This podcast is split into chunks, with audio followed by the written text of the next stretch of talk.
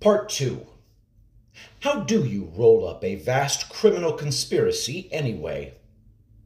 The Epstein case is far from the only federal criminal conspiracy case being slow rolled. By Brian Cates, December 6th, 2021.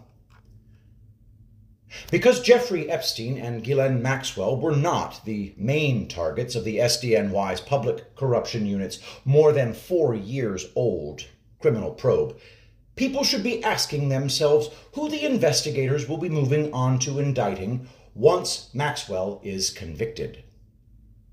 But how many members of the news media do you see discussing that? The narrative that the Maxwell trial is part of some elaborate cover up has been adopted by almost the entire media establishment on both sides.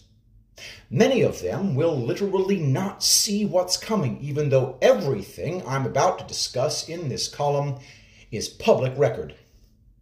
My take from the start, which you can read in the following columns written over the past three years is that Epstein and Maxwell had to be dealt with first as unfinished business before any new business was pursued against the public officials who let this nefarious and notorious child sex trafficking ring go back in 2009.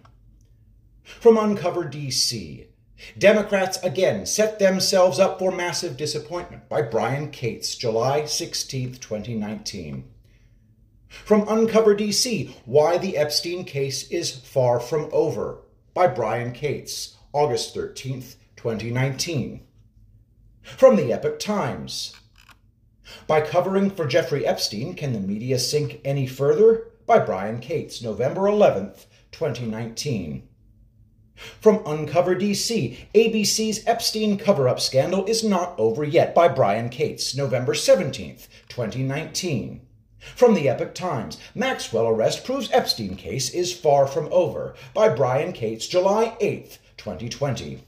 From the Epoch Times, questions remain about the Ghislaine Maxwell arrest by Brian Cates, July 17th, 2020. Epstein and Maxwell had to go first to apply maximum pressure on unindicted co conspirators to cooperate.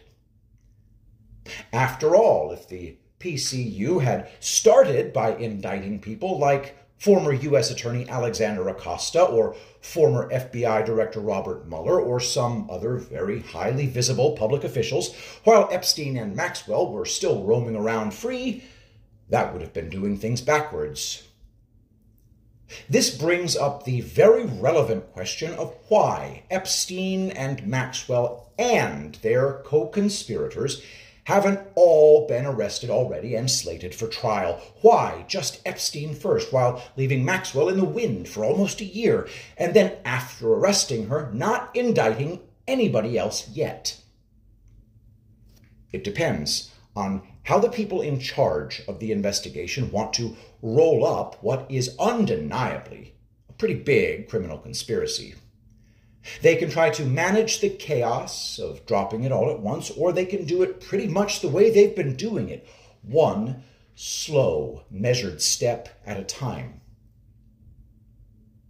The Durham, Alfa Bank, and Epstein White House visits examples. Let me provide you with several ongoing examples of federal criminal investigators rolling up big criminal conspiracies by taking their time and putting out carefully selected bits of evidence only when they're ready to reveal it. They're doing it this way to apply maximum pressure on members of the criminal conspiracies to roll over and start cooperating against the higher ups.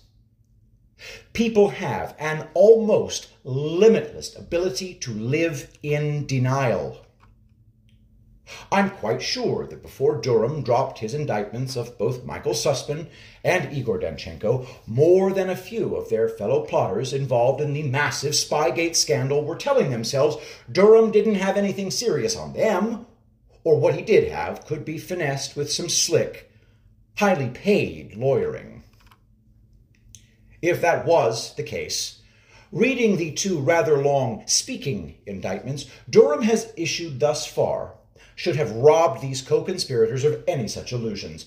Durham is very thorough, quite meticulous, and he doesn't miss anything.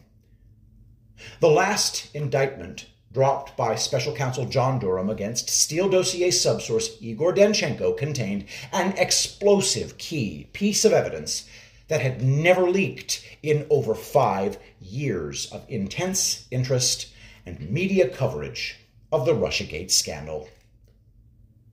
The FBI and the DOJ knew back in early 2017 that top Clinton family associate Charles Chuck Dolan was a source for some of the fictions contained in the dossier.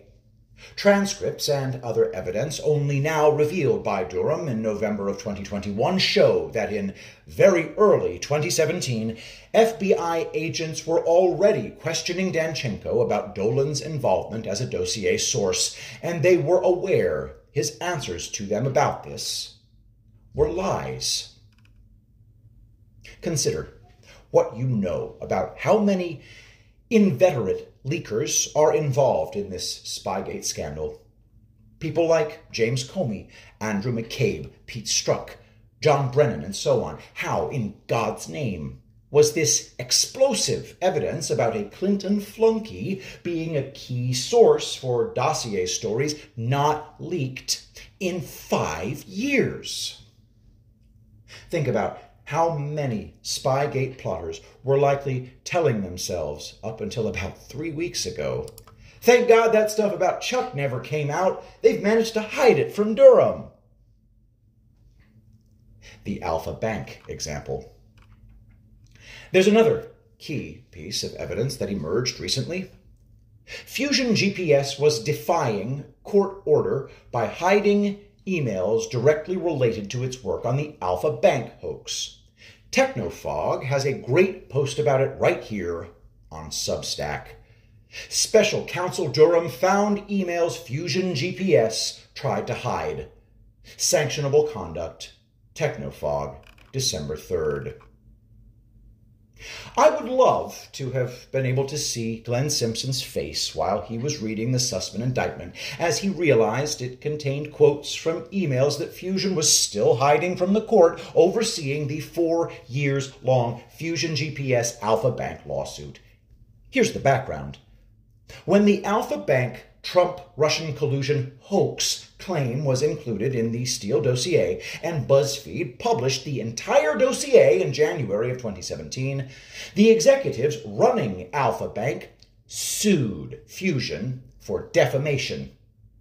They'd had no connection to Trump or to the Trump campaign. So this has been in litigation for going on four years now. Fusion has tried repeatedly to get the lawsuit dismissed all to no avail.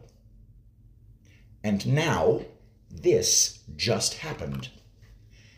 As part of the discovery in the court case, Fusion was supposed to turn over all documents and emails and other correspondence having to do with any work they performed related to Alfa Bank. They are on record in the court filings declaring they'd turned over everything. Because Fusion is run by corrupt idiots, they'd only handed over some of the documents in response to the court order, and they'd held other documents back. So, you can kind of imagine Fusion GPS's utter shock when the indictment of former Perkins Coie lawyer Michael Sussmann dropped last September, and right there in the indictment are some of the details Fusion's been hiding from the court overseeing the Alfa Bank lawsuit for more than four years. And, of course, it didn't take long for the Alfa Bank legal team to rush straight to court and file with the judge demanding to see these emails that Fusion has been holding back. Once they realized they were caught red handed, Fusion quickly included all of the emails they'd been holding back in their latest court filing. These rollouts of key evidence in drips and drabs are helping to build an increasing amount of pressure on all the co conspirators who know Durham is on their trail to flip and to begin cooperating. A federal prosecutor may be dropping that 27 page indictment in the other guy's lap, but in that document, you discover the prosecutor has in his or her possession evidence you were praying they hadn't found or had overlooked. Even though it's an indictment for your fellow co conspirator and not you, all of a sudden you realize how much trouble you are really in. Who held back Epstein's 17 White House visits until now? Now, consider this next example of a slow rollout that directly involves the Epstein sex trafficking ring and Maxwell's trial. Somebody waited until last week to let it drop that Epstein, likely accompanied more than a few times by Maxwell, was hosted at the White House by President Bill Clinton at least 17 times between 1993 and 1995. Think about all the intense media coverage of the Epstein case since he was arrested back on July 6th, 2019. All the stories written about Clinton having taken 25 plus trips on the infamous Epstein Lolita Express how in the bloody blue blazes was the information about Epstein's 17 White House visits carefully held back until it could be dropped only after Maxwell's trial was underway? If this was held back until now and then very carefully dropped with exquisite timing, this brings up the very relevant question of what other damning evidence is being held back that will only be dropped at the right time? Any co conspirators in this international sex trafficking ring who were hoping that somehow Epstein's deep ties to Clinton would not come up during Maxwell's trial just realized somebody is playing with them. And I have a pretty good idea who it is.